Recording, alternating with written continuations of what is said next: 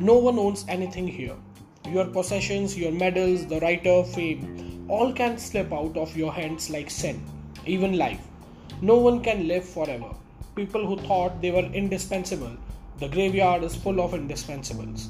It's only how much hearts we can touch with kindness and love.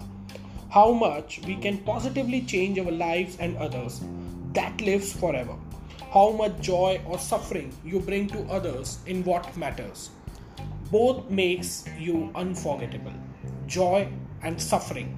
And I want to thank today both such people, more so the people who brought undeserved suffering in my life. You made me meet myself changed my perspective about family, society, power forever.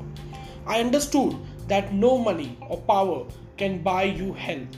What you give to others will come back to you.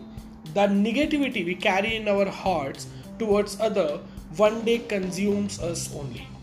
Angers, misplaced opinions, judgmental attitude. All these are our own enemies. Steer away from these and learn to live and let live. That's what matter in the end. So just say RIP negativity and cruelty. Live your life to its fullest and make the rest of your life best of your life.